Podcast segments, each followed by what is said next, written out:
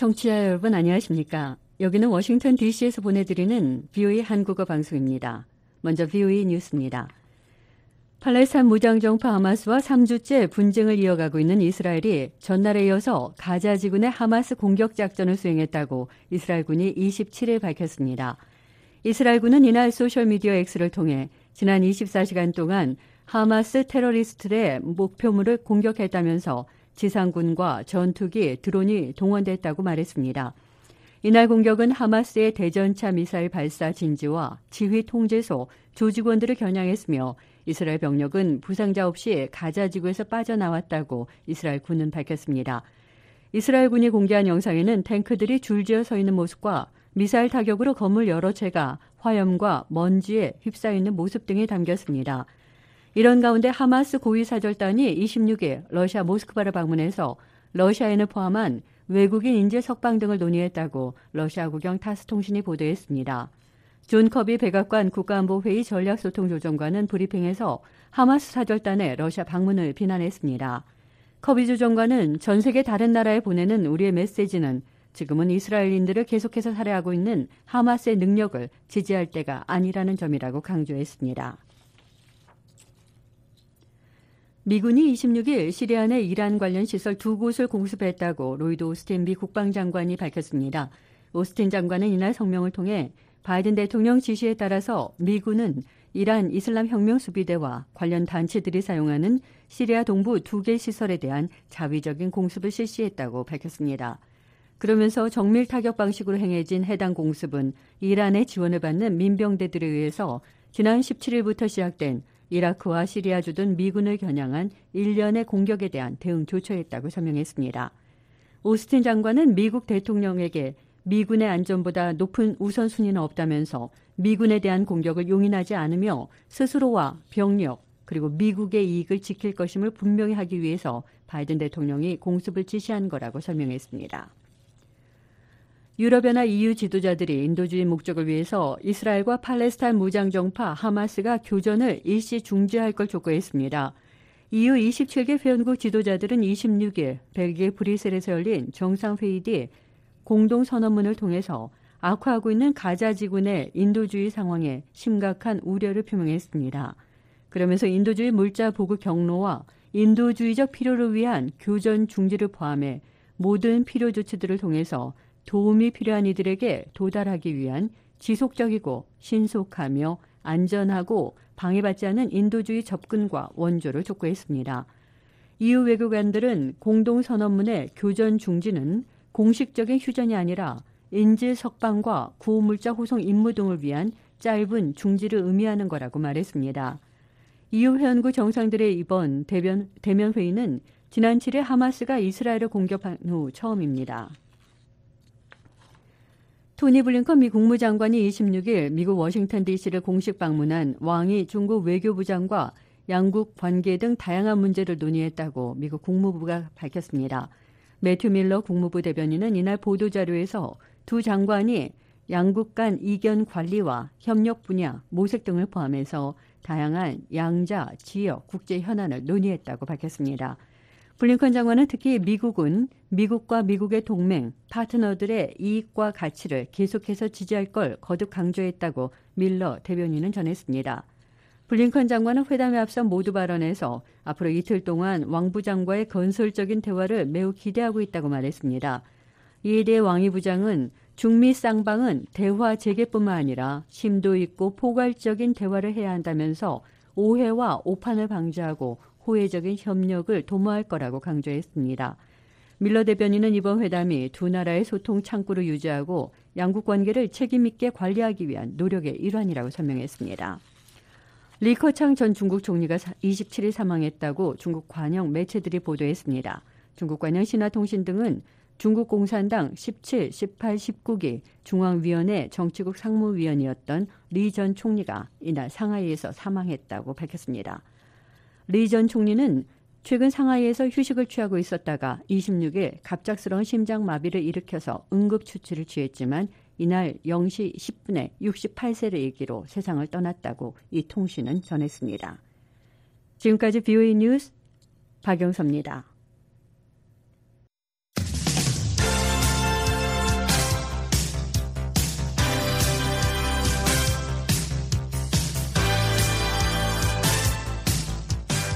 출발 뉴스 쇼.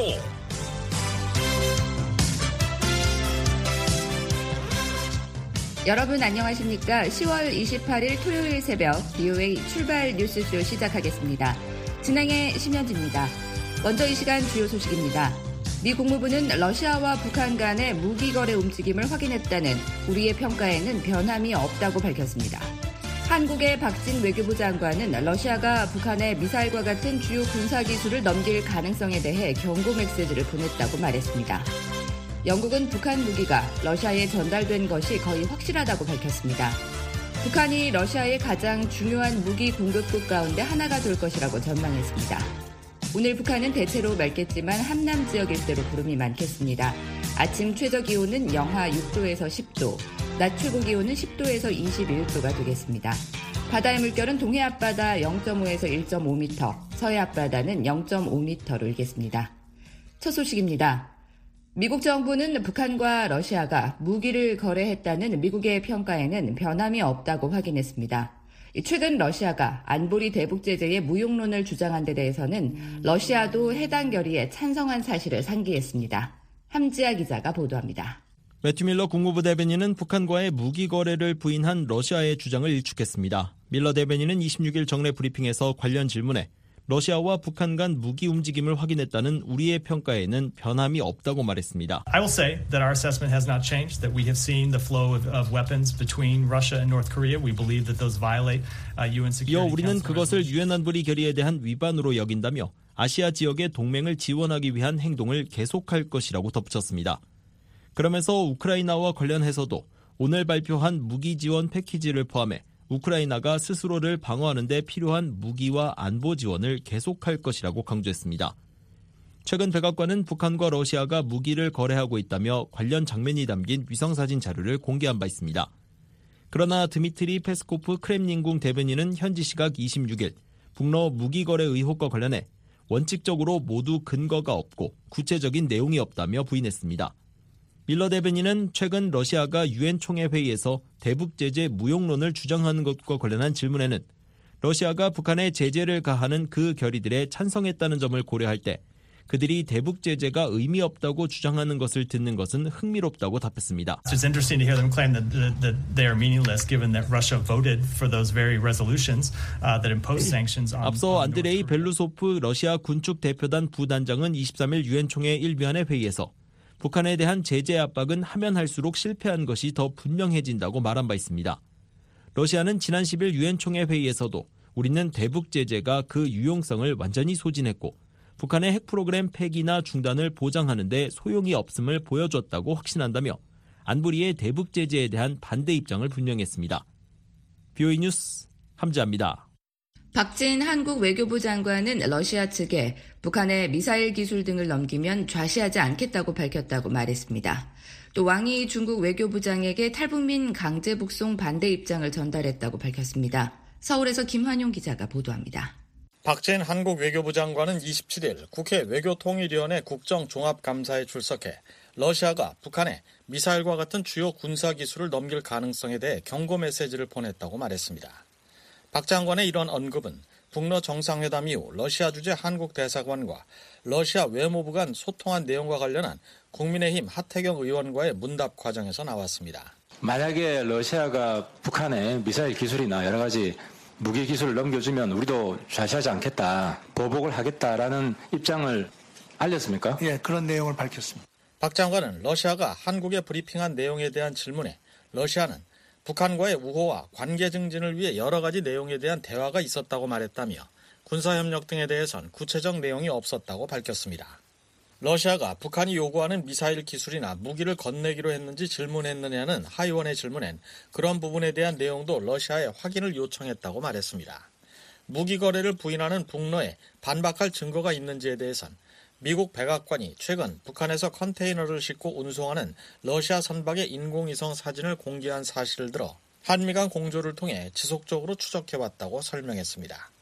박 장관은 북한에서 러시아로 운송된 내용물이 뭔지, 무기라면 어떤 종류인지 등은 정보 사항이기 때문에 밝힐 수 없다며 무기 거래가 의심되는 정황이 여럿 있다는 것으로 이해해달라고 부연했습니다.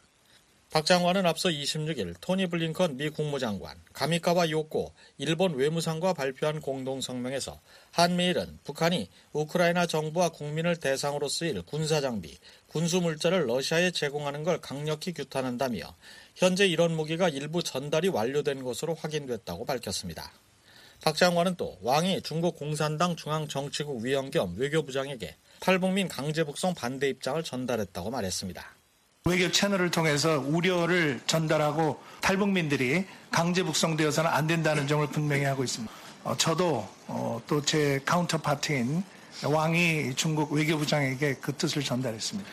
박 장관은 지난 9일 중국에서 600명 규모의 탈북민 북송이 이루어졌다는 언론 보도가 나온 후 서면을 통해 왕 부장에게 입장을 전달한 것으로 알려졌습니다. 박 장관은 그러나 왕 부장으로부터 아직 반응을 받지 못했다고 말했습니다. 박 장관은 중국 당국이 탈북민 북송을 재차 진행할 계획이란 언론 보도에 대해선 중국 측과 지속적으로 외교 채널을 통해 이 문제를 제기하고 협의를 하고 있고 다양한 계기에 중국 측 인사들을 접촉할 때 탈북민 문제를 지속적으로 제기하고 있다고 답했습니다. 또 중국이 탈북민에 대한 한국의 입장을 잘 안다면서도 중국은 우리와 시각이 다르다. 중국은 탈북민을 불법 월경한 사람으로 본다고 설명했습니다. 박 장관은 왕이 부장하고는 근시일 내 만날 가능성이 있기에 만약 만날 수 있으면 이 문제에 대해서 다시 확인하도록 하겠다고 밝혔습니다. 박 장관은 다음 달 26일을 전후해 부산에서 개최하는 방향으로 조율 중인 한중일 외교장관 회의를 계기로 왕 부장을 만날 것으로 예상됩니다. 한편 김용우 통일부 장관은 이날 국회 외통위 국정 종합감사에 나와 최근 배를 타고 한국에 망명한 북한 주민들에 대해 언급했습니다. 김 장관은 이들의 탈북 동기가 배고픔 때문임을 시사했습니다. 북한 정권이 선전하는 내용하고 북한 주민들의 식량난에 아주 어려운 현실은 차이가 있다 이렇게 우리가 봐야 되겠습니다. 그것이 이번에 기순 한 네 분의 그런 발언을 통해서 확인되고 있다 이렇게 생각합니다.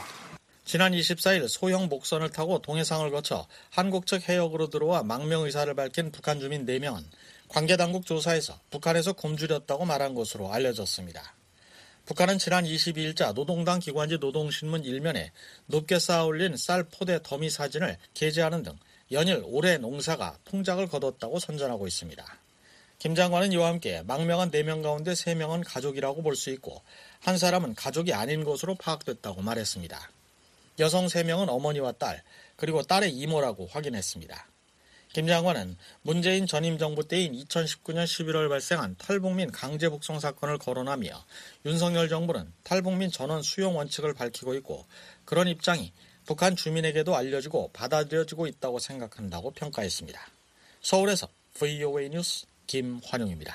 영국은 북한 무기가 러시아에 전달된 것이 거의 확실하다고 밝혔습니다. 북한이 러시아의 가장 중요한 무기 공급국 가운데 하나가 될 것이라고 전망했습니다. 안소영 기자입니다. 영국 국방부가 26일 북러 간 무기 거래와 관련해 최근 보도에 대한 러시아의 공식 부인에도 불구하고 북한의 탄약이 러시아 서부 무기고에 도달한 것이 거의 확실하다고 밝혔습니다. 영국 국방부는 이날 사회 연결망 서비스 X의 공식 계정에 게재한 우크라이나 사태 관련 정보 업데이트를 통해 이같이 전하면서 이 무기고는 우크라이나에서 러시아의 군사작전을 지원하는 곳들이라고 설명했습니다.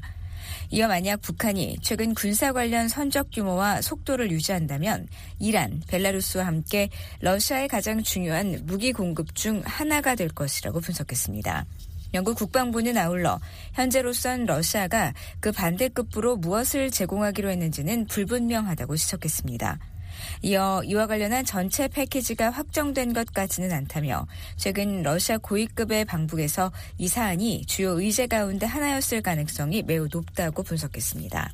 그러면서 여기에는 재정적 보상, 기타 경제적 지원, 군사기술 제공, 우주 등 기타 첨단 기술 협력이 혼합될 가능성이 높다고 덧붙였습니다. 앞서 지난 13일 존 커비 백악관 국가안보회의 전략소통조정관은 온라인 브리핑에서 최근 몇 주 동안 북한은 러시아에 컨테이너 1000개 이상 분량의 군사 장비와 탄약을 제공했다고 밝힌 바 있습니다. And we now have information that North Korea has delivered arms to Russia for use in Ukraine. 커비 조정관은 북한이 지원에 대한 대가로 러시아로부터 전투기와 지대공 미사일, 전차, 탄도미사일 생산 장비, 기타 물자 및 첨단 기술을 포함한 군사적 지원을 받고자 하는 것으로 평가하고 있다고 말했습니다. 북한과 러시아 모두 무기 거래를 부인하고 있습니다. 드미트리 페스코프 크렘린궁 대변인은 26일 정례 브리핑에서 관련 질문에 북러 무기 거래에 대한 보도가 많은데 원칙적으로 모두 근거가 없다며 일축했습니다. 북한도 지난 16일 열린 유엔 총회 1위원회 회의에서 북한과 러시아의 무기 거래 의혹에 대한 미국의 주장을 단호히 거부한다며 이는 북한의 이미지를 훼손하기 위한 정치적 동기에 의한 허위 정보라고 주장한 바 있습니다. BOA 뉴스 안소영입니다. 북한과 러시아 접경 지역에서 열차를 이용한 화물의 이동 장면이 계속해서 관측되고 있습니다.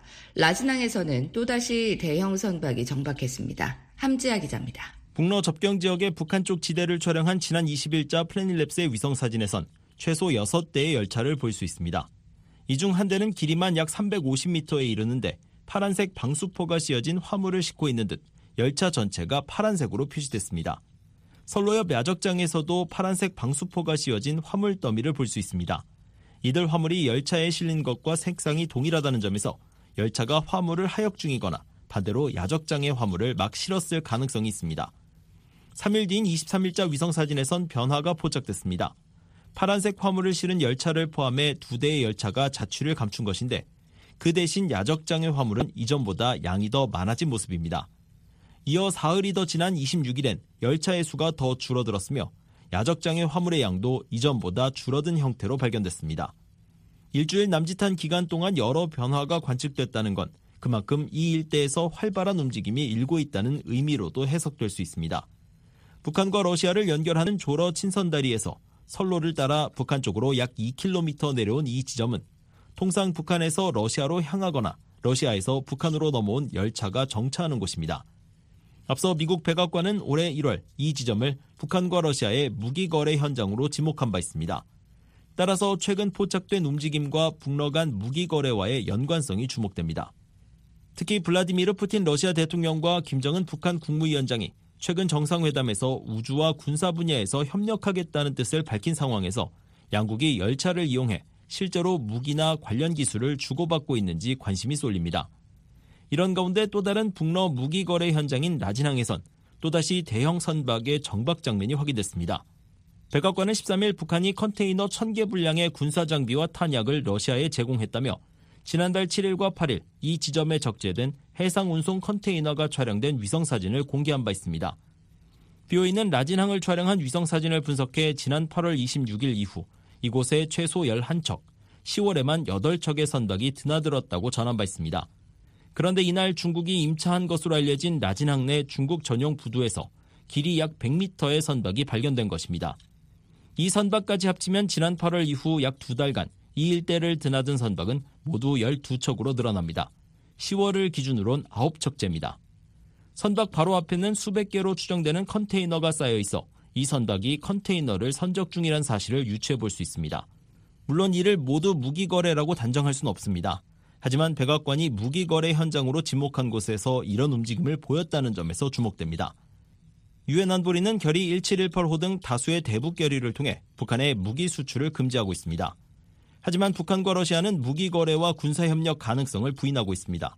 김인철 유엔 주재 북한 대표부 서기관은 지난 16일 유엔 총회 1위원회 회의에서 우리는 북한과 러시아의 무기 거래 의혹에 대한 미국의 주장을 단호히 거부한다고 반발했습니다. In addition, we categorically reject the US allegation of the alleged DPRK Russia arms dealings. 이어 이는 존엄 높은 유엔 회원국인 북한의 이미지를 훼손하는 것을 목적으로 한 정치적 동기에 의한 허위 정보 캠페인이라고 말했습니다. 또 드미트리 페스코프 크렘린궁 대변인은 현지 시각 26일 북러 무기 거래와 관련한 질문에 그런 보도는 오래전부터 있어 논평할 의미가 없다며 원칙적으로 모두 근거가 없고 구체적인 내용이 없다고 밝혔습니다. 비오이 뉴스 함재합니다.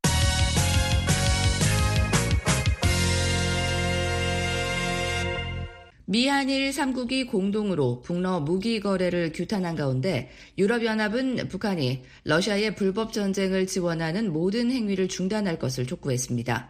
유엔은 모든 회원국들이 대북 안보리 결의를 준수해야 한다고 강조했습니다. 안소영 기자입니다. 유럽연합이 북러 무기 거래와 관련해 북한의 러시아의 전쟁 관련 행위에 대한 정치적 혹은 다른 어떤 지원도 중단할 것을 촉구했습니다. 피터 스타노 EU 대변인은 26일 미한일 3국이 북러 무기 거래를 규탄하는 공동 성명을 발표한 가운데 러시아가 이를 반박한 데 대한 BOA의 논평 요청에 이 같은 입장을 내놨습니다. 그러면서 러시아와 북한이 유엔 안보리 결의와 유엔 헌장 위반 행위를 중단할 것을 촉구한다고 덧붙였습니다. 이어 우리는 상황을 주시하고 있으며 필요하다면 대응할 준비가 돼 있다고 강조하며 러시아에 대한 북한의 군사적 혹은 어떤 종류의 지원도 적절한 대응에 직면하게 될 것이라고 경고했습니다. 아울러 스타노 대변인은 러시아가 북한과의 연대를 심화하는 것은 러시아의 고립과 절망이 깊어지고 있다는 사실과 이후의 대러 제재가 효과적이라는 사실을 보여준다고 말했습니다. 그러면서 이유는 유엔 헌장을 포함한 국제법을 명백히 위반한 러시아의 우크라이나 대한 불법적이며 근거 없고 부당한 침략 전쟁을 가능한 가장 강력한 용어로 규탄한다고 밝혔습니다.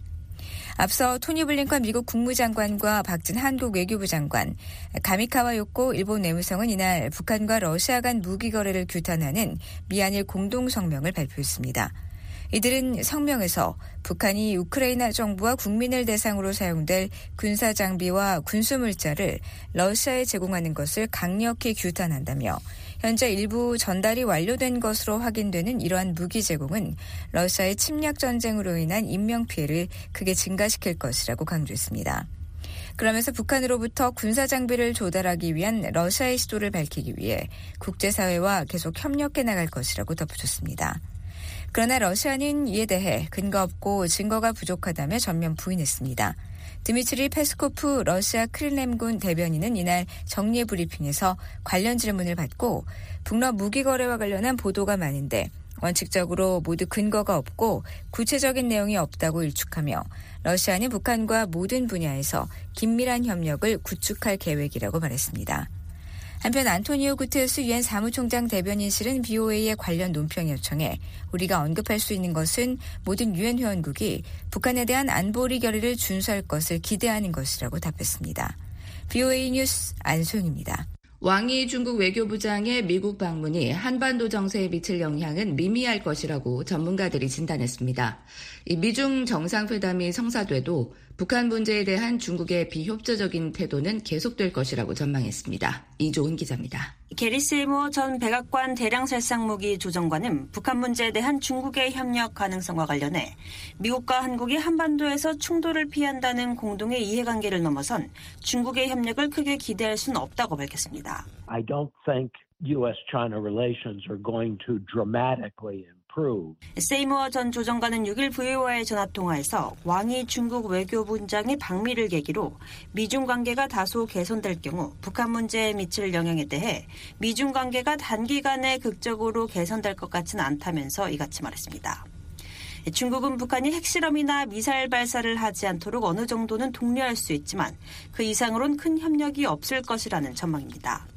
게다가 북한은 러시아와의 새로운 관계로 인해 더 많은 유연성과 운신의 폭이 생겼다고 생각하기 때문에 북한이 중국의 조언에 어느 정도까지 귀를 기울일지도 모르겠다고 세이모 전 조정관은 말했습니다.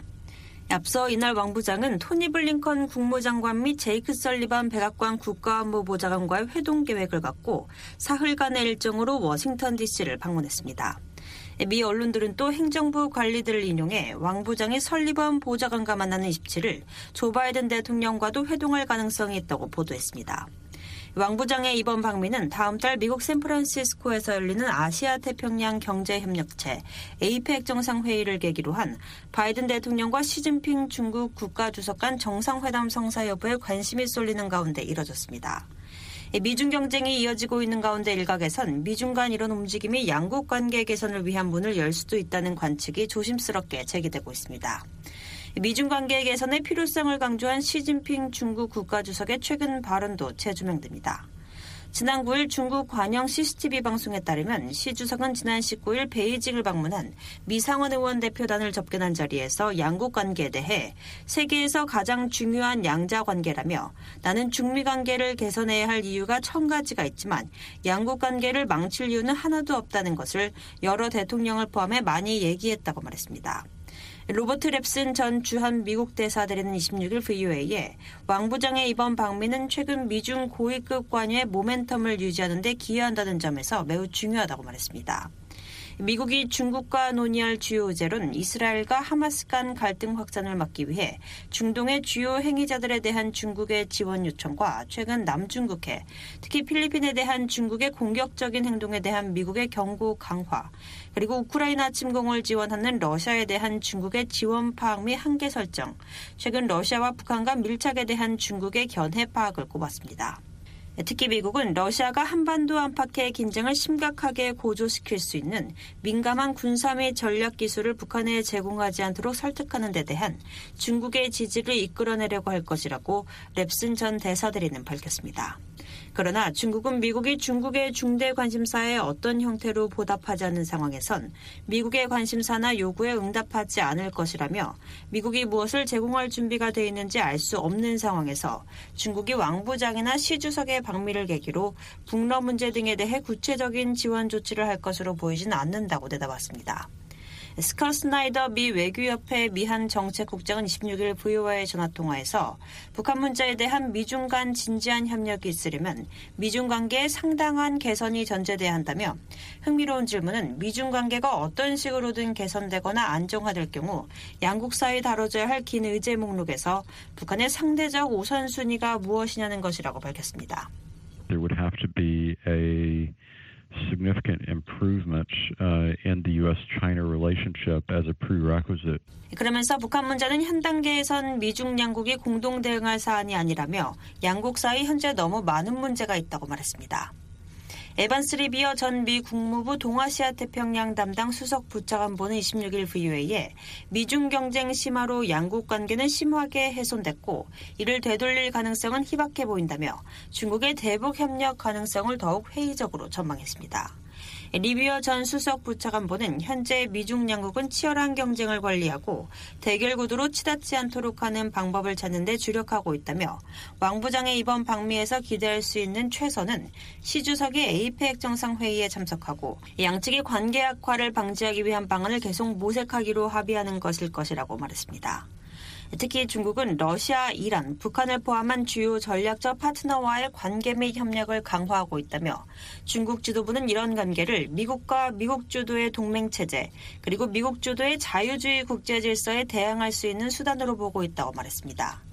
이런 질서에 반대하는 중국의 결심은 확고하며 이는 미중 사이 험난하고 경쟁적이며 때로는 적대적인 관계가 장기간 지속될 것임을 의미한다는 설명입니다. 이어 중국이 대북 압박 재개에 동의하거나 북한을 압박하기 위해 미국과 협력할 가능성은 거의 없어 보인다며 중국의 입장을 바꿀 수 있는 유일한 상황은 북한이 중국의 북동 경계에서 전쟁으로 이어질 수 있는 조치를 하는 경우일 것이라고 말했습니다. 향후 중국이 북한 문제에서 미국과 협력하더라도 이것이 북한의 행동 변화로 이어질지 미지수입니다. 스나이더 선임 국장은 북한은 중국이 하라고 해서 어떤 행동을 취하진 않을 것이라며 자체적인 판단을 할 것이라고 말했습니다. Uh, North Korea is not going to take any action based on because China tells North Korea to do it. 하지만 북한은 더 광범위한 전략 지정 학적 조건에 민감하다며 따라서 중국도 그런 계산의 일부지만 그렇다고 해서 중국이 북한의 결정에 영향을 미칠 수 있는 높은 수준의 역량을 가지고 있다는 의미는 아니라고 덧붙였습니다.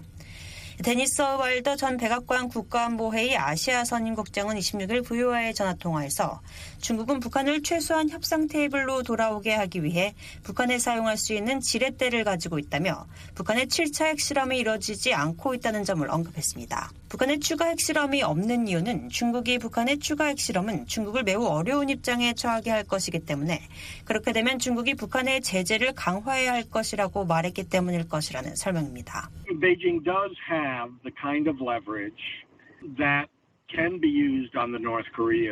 와일더 전 선임국장은 그러면서 중국은 생각보다 북한에 훨씬 더 많은 지렛대를 갖고 있다며 중국은 단지 그것을 사용하길 원하지 않을 뿐이라고 말했습니다. VUA 뉴스 이존입니다. 미국과 호주 정상이 회담을 갖고 북한의 거듭된 미사일 발사를 규탄하고 한반도 비핵화 의지를 재확인했습니다. 개방적인 인도태평양에 대한 공동 비전을 강조하면서 한국, 일본과 협력하겠다는 뜻도 밝혔습니다. 조상진 기자입니다. 조 바이든 미국 대통령이 앤서니 엘버니지 호주 총리와 백악관에서 정상회담을 갖고 북한 등 한반도 문제와 영내 안보 현안 해결을 위한 공동 노력을 강조했습니다. 두 정상은 25일 정상회담 뒤 발표한 공동성명에서 영내 안보 현안 중 한반도 문제를 거론하며 우리는 한반도의 완전한 비핵화에 대한 의지를 재확인한다고 밝혔습니다. 이어 우리는 한반도와 그 너머의 평화와 안보에 심각한 위협을 가하는 북한의 다수의 대륙간 탄도미사일 발사를 포함한 전례 없는 탄도미사일 발사를 강력히 규탄한다고 밝혔습니다. 아울러 우리는 국제 핵 비확산 및 군축 체제와 그 초석인 핵 확산 금지 조약에 대한 우리의 공약을 거듭 강조한다면서 우리는 핵 위험을 줄이기 위한 실질적 노력과 핵무기 없는 세상이라는 궁극적인 목표에 대한 우리의 약속을 재확인한다고 밝혔습니다. 북한은 국제사회의 이 같은 탄도미사일 발사 규탄에 반발해 왔습니다. 유엔 주재 북한 대표부의 김인철 서기관은 지난 3일 열린 유엔 총회 제1위원회 회의에서 각국의 미사일 발사 규탄에 대해 미국과 동맹국들의 무모한 행동이 오히려 한반도 정세를 실질적 무력 충돌로 몰아가고 영내, 정치, 군사적 상황과 안보 구조에 파괴적인 영향을 미치고 있다고 주장했습니다.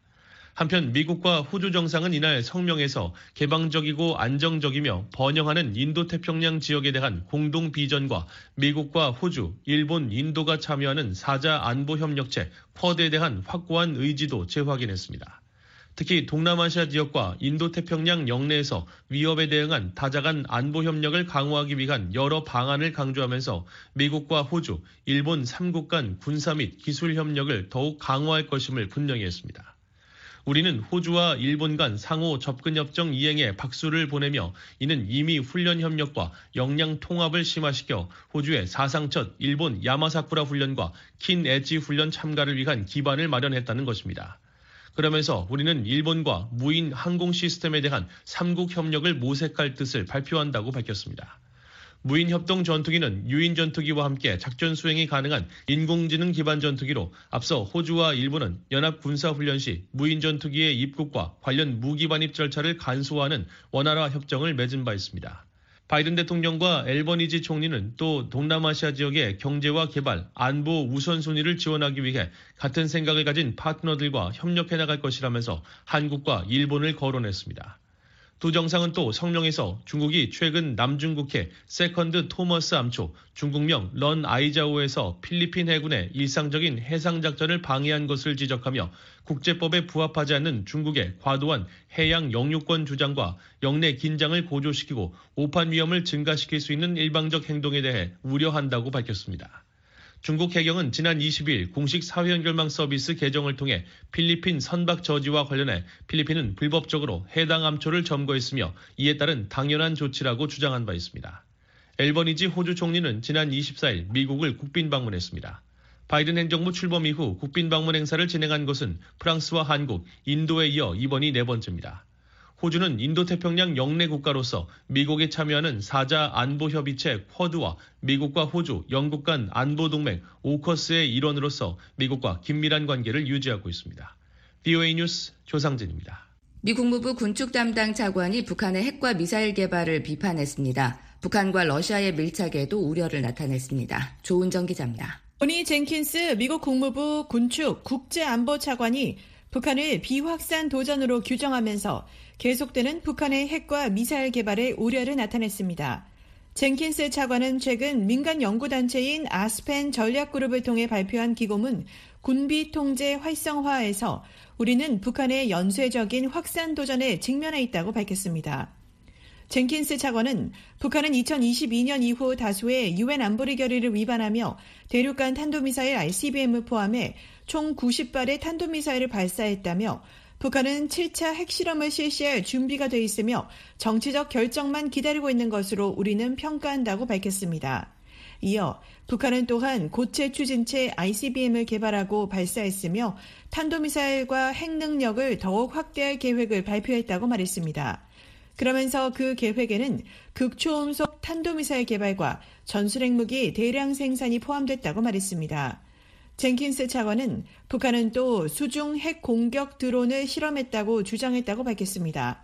젠킨스 차관은 이 모든 상황은 특히 북한의 위협적이고 공격적인 수사, 그리고 러시아와의 새로운 연대와 맞물려 매우 우려된다고 지적했습니다.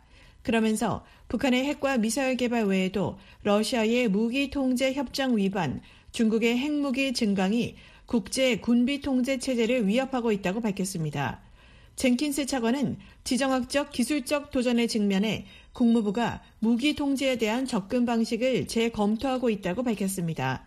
또 미국이 계속해서 기존 협정을 지지하면서 다른 국가들과 협력해 안정적이고 예측 가능한 국제 체제를 위한 안전 장치를 마련할 것이라고 말했습니다.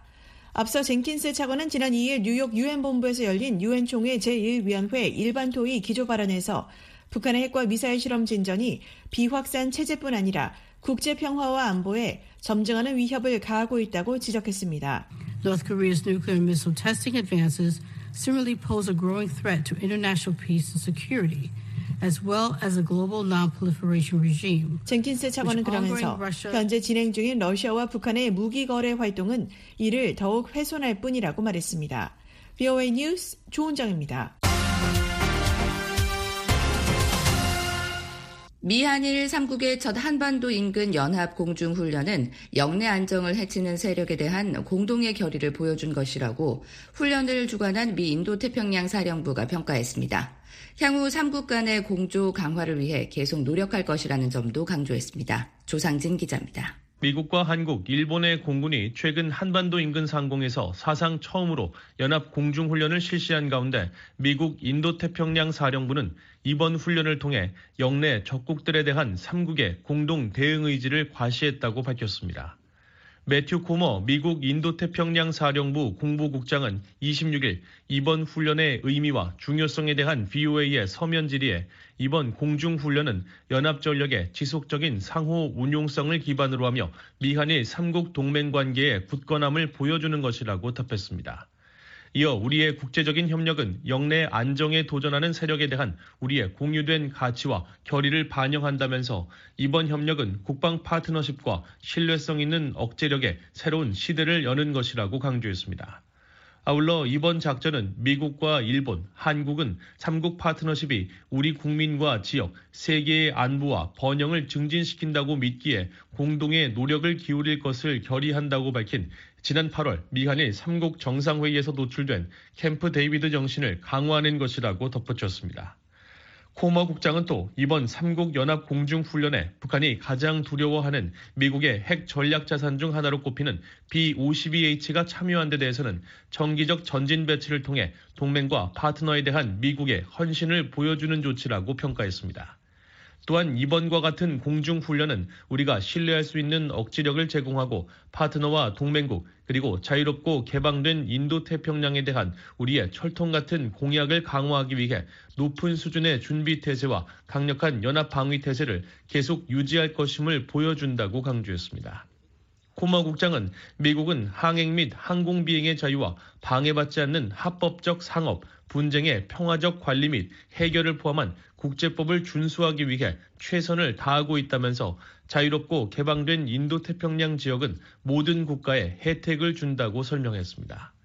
그러면서 이번 공중훈련은 미한일 3국 관계의 강점과 영내 평화 번영을 위한 우리의 의지를 보여준다는 점을 거듭 분명히 했습니다. 코머 국장은 향후 미한일 3국 간 연합 공중 훈련이 정례적으로 실시될 예정이냐는 질문에는 작전 보안을 유지하기 위해 향후 계획되거나 잠재적인 작전에 대해서는 구체적으로 언급하지 않을 것이라고 밝혔습니다.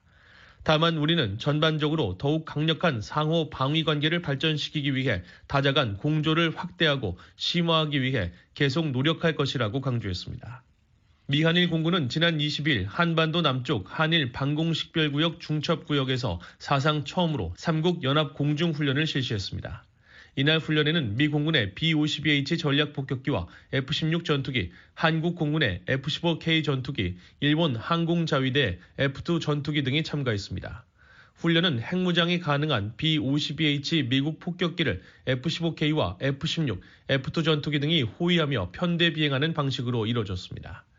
그동안 미한 공군, 미일 공군이 각각 한반도 혹은 한반도 인근 상공에서 연합훈련을 실시한 적은 많지만 미한일 세 나라 공군이 함께 공중훈련을 실시한 것은 이번이 처음입니다. 앞서 한국 공군은 이번 훈련에 대해 지난 8월 캠프 데이비드 한미일 정상회의에서 논의한 국방 분야 합의 사항을 이행하고 북한의 고도화되는 핵과 미사일 위협에 따른 3국의 대응 능력을 확대하기 위해 계획됐다고 설명한 바 있습니다. 한편 북한은 미한일 3국의 첫 연합 공중훈련에 대해 강하게 반발했습니다. 북한은 지난 20일 대외관용 조선중앙통신을 통해 B-52의 한반도 전개는 핵전쟁 도발을 걸어온 것이라며 적측 지역에 기어드는 전략 자산들은 첫 소멸 대상이며 우리의 선택도 그에 상응할 것이라고 주장했습니다. BOA 뉴스 조상진입니다. 파나마 정부가 북한 선박들이 유엔 안보리 제재를 회피하고 있다며 관계자들의 주의를 당부했습니다. 북한 선박들의 적극적이고 다양한 제재 회피 수법도 공개했습니다. 김진희 기자입니다. 파나마 해사청이 북한을 지원하는 선박은 납포되어 처리된다는 제목의 회란 문서에서 북한이 다양한 속임수로 유엔 안전보장이사회의 제재를 회피하고 있다고 지적했습니다. 파나마 해사청은 이 회란 문서의 목적은 선박 소유주와 운영자, 선장과 선원들에게 북한이 유엔 안보리가 부과한 제재 조치를 적극적으로 회피하고 있다는 사실을 경고하기 위한 것이라고 설명했습니다.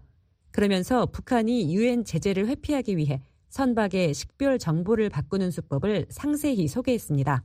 북한 국기가 있어야 할 곳에 페인트를 칠하거나 선박의 이름을 바꾸는 방식 등으로 선박의 등록 정보를 위장한다고 전했습니다. 그리고 숫자 3을 8로 고치는 방식 등으로 선박의 고유 식별번호 IMO와 원산지 항구를 바꾼다고 밝혔습니다. 이 밖에 허위로 외국 국기를 개양하는 등 속임수를 쓰기 때문에 모든 거래 전에 최종 수취인의 신원을 조사하고 화물의 사용 목적과 실질적인 소유권을 반드시 확인하라고 당부했습니다. 그러면서 선박이 선박 자동 식별 장치 AIS를 끄는 것은 불법 활동을 하고 있다는 일반적인 지표라며 AIS를 끄는 순간부터 파나마 해사청에 즉각적이고 신속한 조사를 받게 된다고 경고했습니다. 파나마 해사청은 그러면서 유엔 헌장에 명시된 원칙에 따라 파나마 공화국은 모든 유엔 결의를 완전히 준수한다며 유엔 제재를 어긴 모든 선박은 법적 조치 대상이라고 밝혔습니다. 이어 2017년 유엔 안보리 대북결의 2371호와 2375호, 2397호에 따라 북한 제품 수출입과 북한에 대한 화물 운송, 북한 항구에서 선박에 화물을 싣거나 내리는 일, 그리고 북한 국적 선박과의 선박 간 환적이 금지됐다고 설명했습니다. 유엔 안보리 제재를 어긴 선박은 입항 금지 대상으로 지정돼 세계 어느 항구에도 들어갈 수 없다는 점도 분명히 했습니다. 그러면서 북한 선박과 불법 환적을 한 파나마 소속 빌리언즈 18호 등 8척의 선박을 유엔이 입항 금지 대상으로 지정했다는 사실을 언급했습니다. 또 북한의 불법 활동과 관련된 요청을 받을 경우 파나마 해사청에 신고해달라고 당부했습니다. VOA 뉴스 김진입니다. 한국 내 탈북민들이 직접 겪은 강제 북송 실태를 폭로하는 영화를 제작하고 있어 관심이 모아지고 있습니다. 제작진은 이 영화가 중국의 강제 북송 중단과 북한의 체제 변화에 기여하길 바란다고 말했습니다. 김영권 기자입니다. 북한 양강도 해산 출신으로 지난 2002년 가족과 함께 한국에 입국한 올해 60살의 허영철 씨의 직업은 영화 감독입니다. 나이 마흔 가까이에 한국에 정착한 그는 우연히 본 영상 촬영과 편집 과정에 호기심을 느껴 전문적으로 교육을 받은 데 지난 20년 가까이 촬영기사, 영상 편집기사, 프로듀서 등 다양한 영상 관련 직업에 종사했습니다. 지난 2005년엔 단편영화 뿌리를 제작해 부산 시네마 영화제에서 창작상을 받았고 원코리어 미디컴 프로덕션을 세워 탈북민 후배들에게 영상 제작 기술도 가르쳤습니다. 시나리오에서부터 촬영과 감독, 편집, 컴퓨터 그래픽 등 혼자서 영화를 만드는 것이 꿈이었던 허 감독은 지난해 북한의 실상을 알리는 영화 시나리오를 쓰다가 우연히 2천여 명의 탈북민이 중국에 억류돼 북송 위기에 있다는 소식을 듣게 됩니다. 과거 중국에서 강제 북송돼 고문받고 철창 신세도 졌던 허 감독은 옛날에 악몽이 떠올랐고 시나리오를 수정해 탈북민의 강제 북송 등을 주제로 한 영화를 만들기로 결심합니다. 그리고 올해 5월 무작정 촬영을 시작했습니다. 수많은 무슨 나만의 유명한 감독도 언론도 있지만 듣기만 했지 체험자들 아니잖아요. 근데 우리는 이제 이번에 직접 북송도 당해봤고요. 무슨 감옥에서 고문 만행도 당해봤고요. 탈북민 감독이 영화를 제작한다는 소문이 퍼지자 전국 각지에서 북성의 아픔을 겪었던 이름 모를 탈북민들의 응원과 지원이 쇄도했습니다. 또 우리가 그동안 그대로 살아왔기 때문에 우리가 이런 일을 호소하니까 전국에서 탈북자들이 동참하는 게 많아요. 그래서 이제 단체보다도 오히려 이제 개별적인 탈북자들이 많이 지원을 하고 있어요. 배우, 세트, 소품 제작, 운전 등 다양한 분야의 자원봉사자로 합류한 탈북민이 100여 명, 인권운동가 등으로 활동하다 영화 도토리 팀의 팀장으로 지난해 합류한 이동현 씨도 그 가운데 한 명입니다. 중국에서 두 번의 강제 북송과 투옥, 재탈출을 반복했던 이 팀장은 단식 투쟁 등을 하며 한국 정부의 탈북민 보호를 호소했지만 한계를 느껴 영화 제작에 참여키로 결심했다고 말합니다. 제한성을 느꼈어요. 말하자면 우리 인권 활동가들이 길거리에서 투쟁하며 목소리를 내는 거나 뭐 정부에 항의하는데 말하자면 부메랑이 돼서 그냥 울림이 돼서 한 자리에서 맴도는 거예요. 그러나 영화는 국민의 마음을 흔들 수 있고 전 세계 그 사람들이 마음을 흔들 수 있는 거잖아요. 이 팀장 등 많은 탈북민은 북한 주민들의 목소리를 대변하는 영화를 만들겠다며 18년간 악착같이 제작비를 모으고 시나리오를 준비한 허 감독의 열정에 감동해 신뢰를 갖게 됐다고 전했습니다. 영화 도토리는 2시간 40분 분량의 극영화로 제작 중입니다.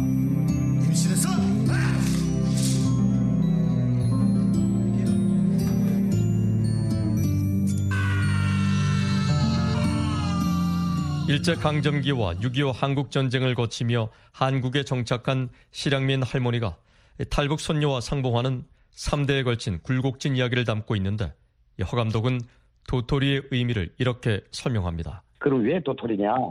이때 시도 강제공포 당해가지고 물이 멀게 없어 도토리를 주워 먹었고 6.25 때도 피난길에 쉽게 얻을 수 있는 식량이 도토리인 거예요.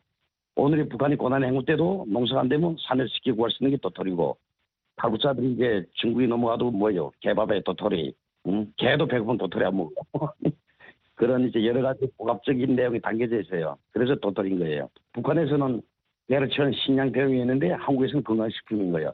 비단 탈북민 문제뿐 아니라 한국의 유명 영화인 국제시장처럼 3대에 걸친 인생을 통해 북한인들이 김동완의 시 국경의 밤 이후에도 100여 년째 목숨 걸고 두만강과 압록강을 건너야 하는 이유를 당사자들을 통해 직접 보여주고 싶다는 것입니다.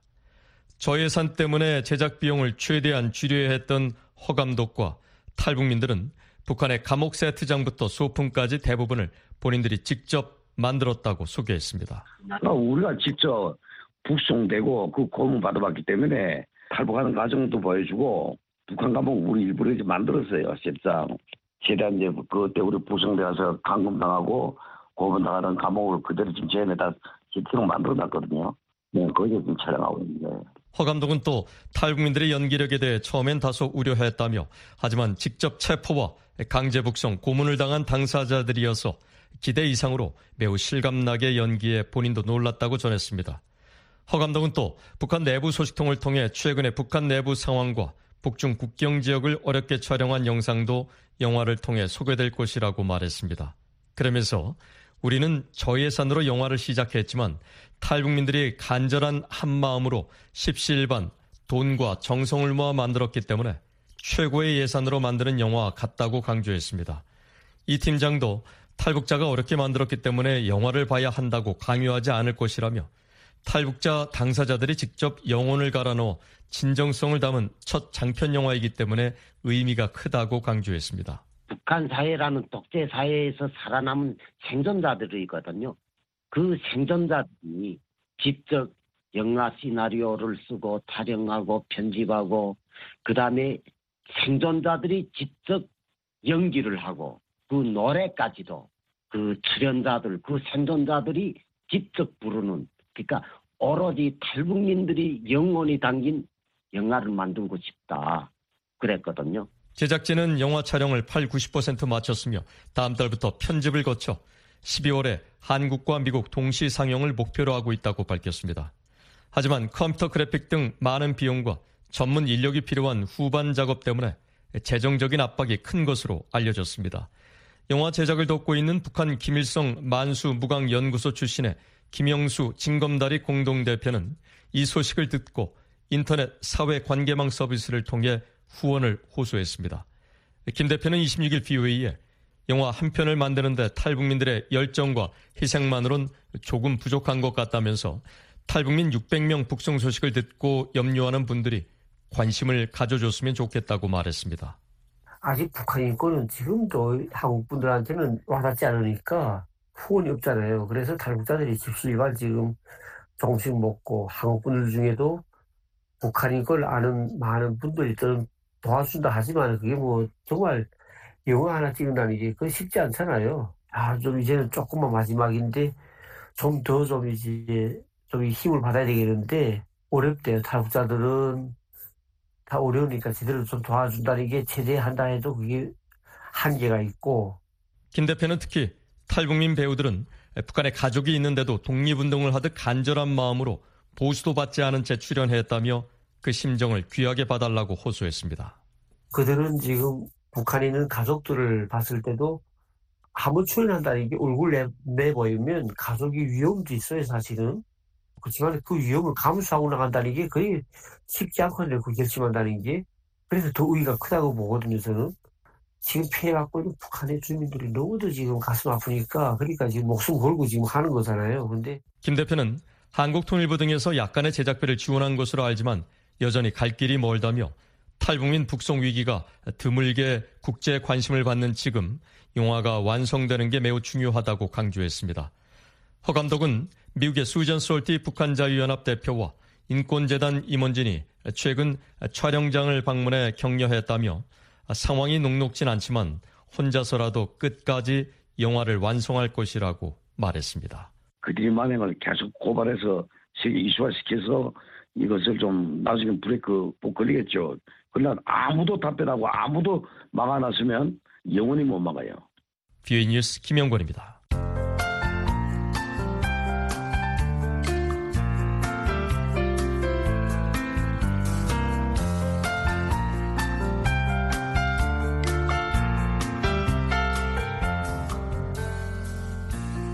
한국기상청 제공 북한 날씨 정보입니다.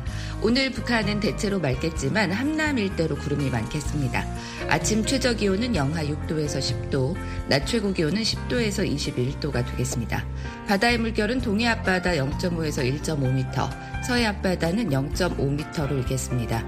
자세한 지역별 날씨입니다. 평안남도 지역 맑겠습니다. 평양 아침 최저 기온 5도, 낮 최고 19도, 안주 최저 4도, 최고 18도, 남포 최저 7도, 최고 20도가 되겠습니다. 평안북도 자강도 지역 모두 맑겠습니다. 신의주 최저 6도, 최고 19도, 강계 최저 0도, 최고 18도, 희천 최저 1도, 최고 기온은 21도 기온 분포 보이겠습니다. 함경북도 양강도 지역 하루 종일 맑겠습니다. 청진 최저 3도, 최고 16도, 선봉 최저 3도, 최고 15도, 삼지연 최저 영하 6도, 낮 최고 기온은 10도까지 오르겠습니다. 함경남도 양강도 지역 함흥은 흐리고 최저 6도, 최고 18도, 장진 오전에 맑고 오후에 구름 많습니다. 최저 영하 3도, 최고 13도, 해산 맑겠습니다. 최저 영하 4도, 최고 13도, 황해남북도 경기도 지역 모두 맑겠습니다. 해주 최저 8도, 최고 20도, 개성 최저 6도, 최고 20도, 신계 최저 4도, 최고 19도까지 오르겠습니다. 강원도 지역 원산 구름 많겠습니다. 최저 8도, 최고 18도, 평강 맑겠습니다. 아침 최저 기온 3도, 낮 최고 기온은 19도까지 오르겠습니다. 이어서 해상 날씨입니다. 동해 대부분 해상 구름 많고 물결은 앞바다 0.5에서 1.5m, 먼 바다는 오전에 1.5에서 2.5m, 오후에는 1에서 2m로 일겠습니다. 서해는 구름 많고 물결은 앞바다 0.5m, 먼 바다는 0.5에서 1m로 일겠습니다. 잠시 뒤 VOA 세계 뉴스가 방송됩니다. 지금까지 미국의 수도 워싱턴에서 보내드린 출발 뉴스쇼 함께 해 주신 여러분 고맙습니다.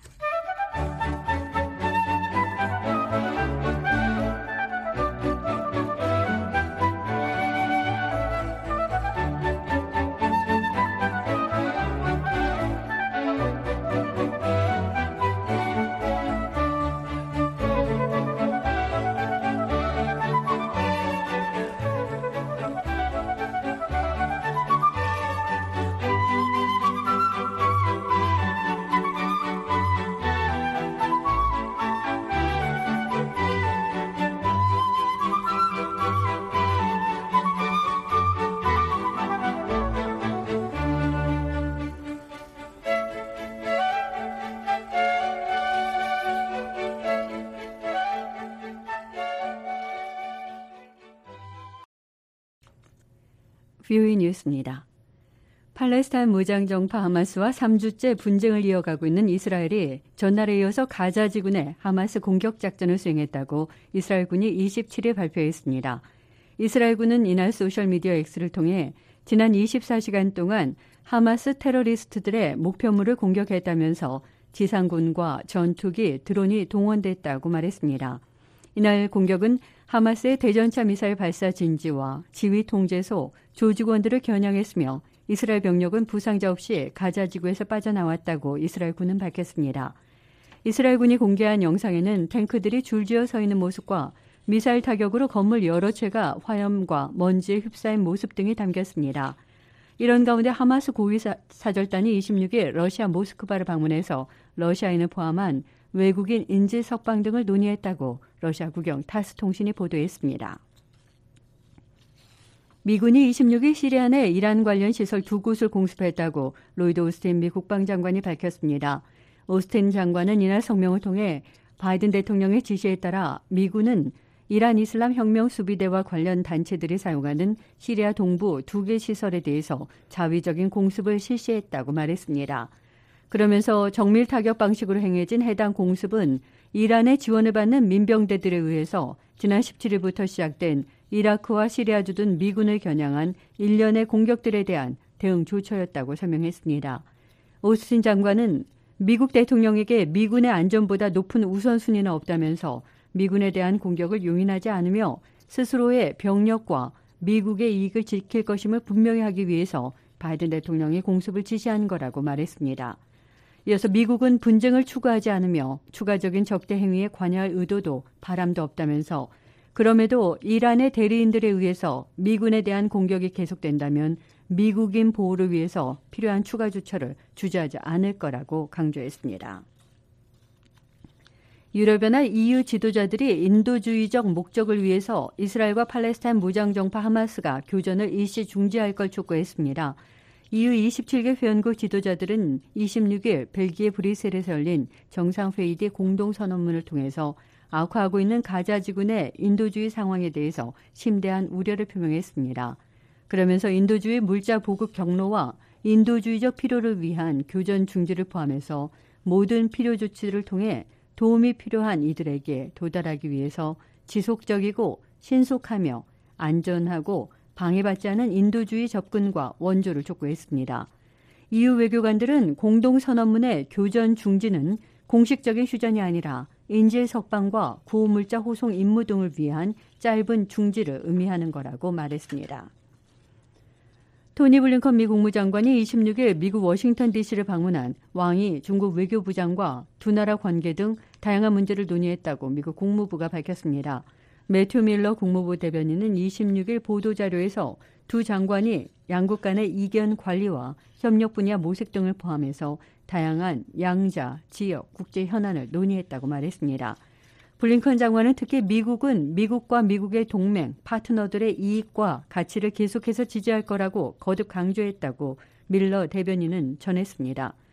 블링컨 장관은 회담에 앞서 모두 발언에서 앞으로 왕이 부장과의 건설적인 대화를 매우 기대하고 있다고 말했습니다. 이에 대해 왕이 부장은 미국과 미국 동맹 파트너들과 협력해서 우크라이나 전장의 수요를 충족시킬 역량 제공을 전념하고 있다고 말했습니다. 미국 국방부가 26일 러시아의 침공에 맞서고 있는 우크라이나에 추가 안보 지원을 발표했습니다.